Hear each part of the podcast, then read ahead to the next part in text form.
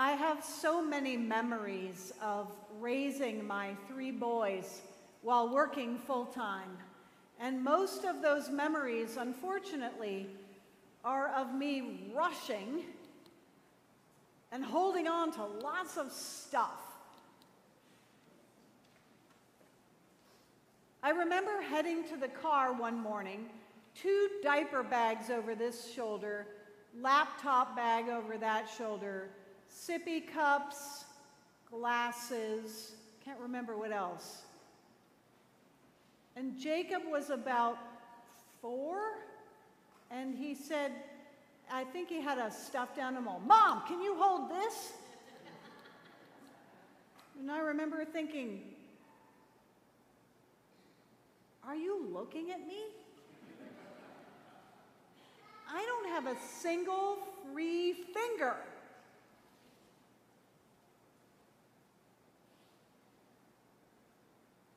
As we turn these new telescopes out into space, I wonder even more what I've always wondered, which is how does God keep track of it all?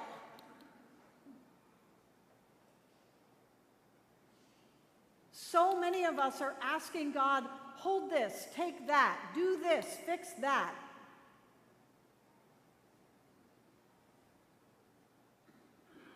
Jesus says these incredible words about prayer. He says, if you ask, you'll receive. If you seek, you'll find. If you knock, the door will be open. But how does that work?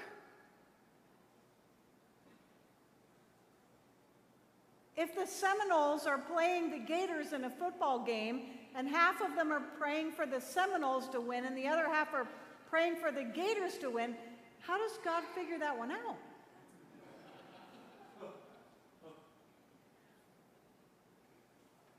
And I've come to the conclusion that God has infinite capacity. Okay, God doesn't have two arms and two hands. God can somehow hold all this. I get that. Oh, I can get that. God is infinite. God has no limits to intimacy. No limits. But that still doesn't answer this question. What about the other people that are praying? I mean, how does God answer my prayer when somebody else is asking something that would not let my prayer happen? How does that work? Does God get thrown back and forth trying to respond to everything?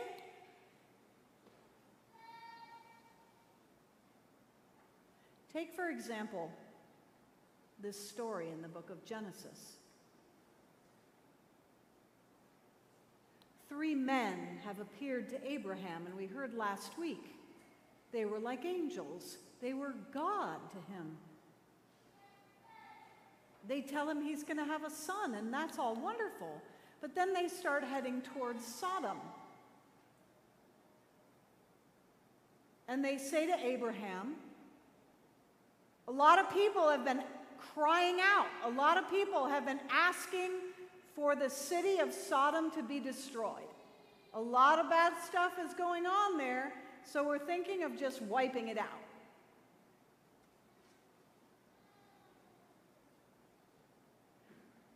So God is responding to people saying, This city isn't working. I'm miserable. Can you do something about it? And back then, the answer was violence.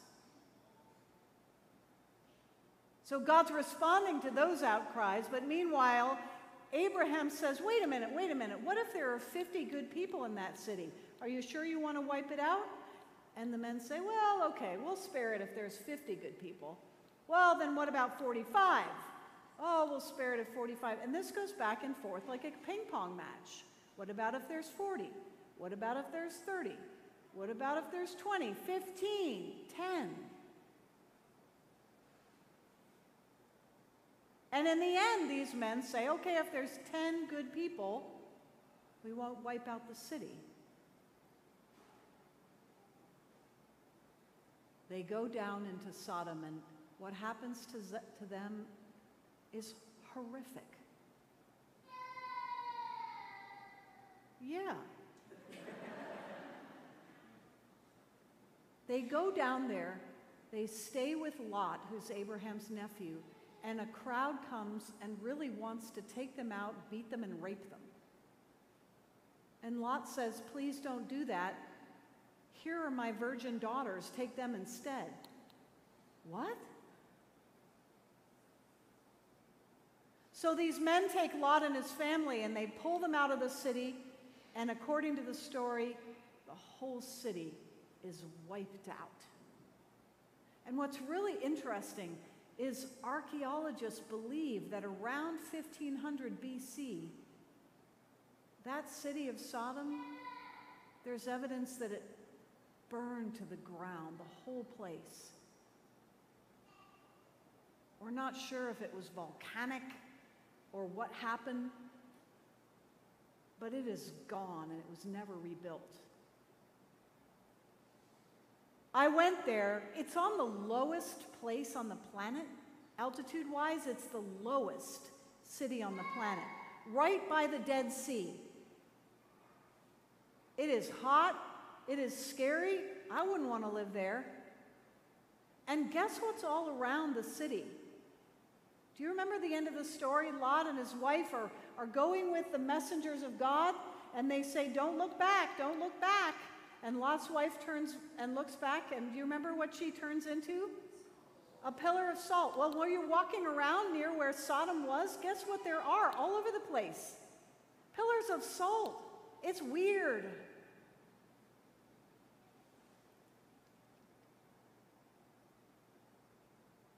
So all these people are asking God for all this stuff.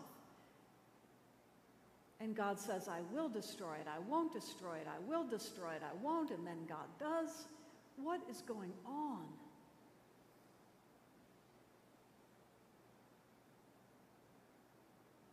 Jesus doesn't even teach us how to say any words at all to God until the disciples actually make a request.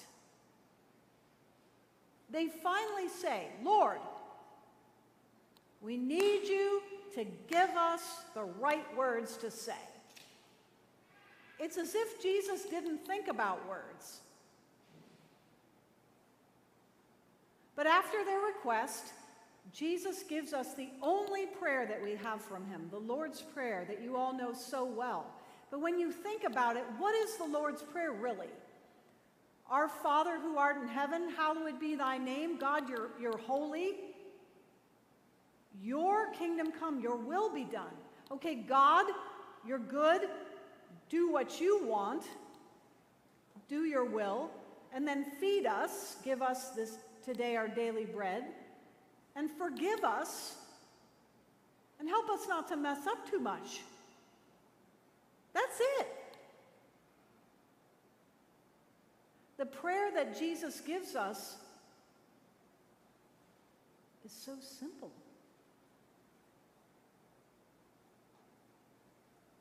Your will be done.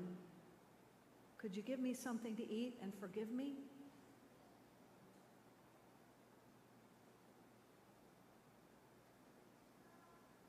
Jesus says that when it comes to answering our prayers, God is a lot like a parent. God wants to give us the good stuff. God wants to give us what we really need, what we want, just like we want to give our child everything that they deserve. What kind of a parent, if a child asked for a fish, would give a snake, or if a child wanted an egg, would give a scorpion, Jesus says. We want to do what, what is good for our children, and God wants to do what's good for you. But what is good for you? Especially when it comes to all the other billions of people that are asking for stuff.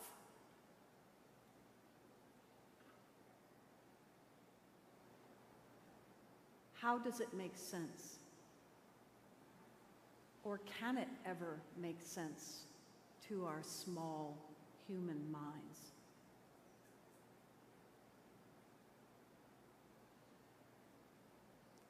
You know, in the end, The things that I remember most about those years when I was working and raising my little kids was every day when I got to church, I would go into the chapel and be quiet just for a moment. And those moments of silence, they, they are burned into my memory in a way that the rest of it just blurs together.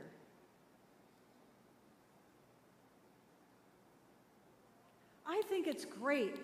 Ask for anything you want and know that you will be given it. You will be given the Holy Spirit. Will you be given exactly what you ask for? Probably not because we don't know what we need best. But will you be given something? Absolutely. Absolutely. But I find that over the years, the kind of prayer that really feeds me the most is when I finally stop asking. When I sit there and realize that God already knows what I want. God already hears everything from all of us. And in those rare moments when I can really sit in silence and listen,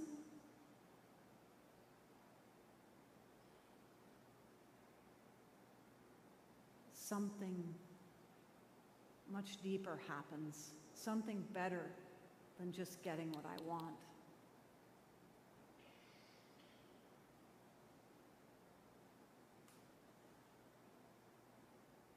Jesus says, if you ask, you will receive.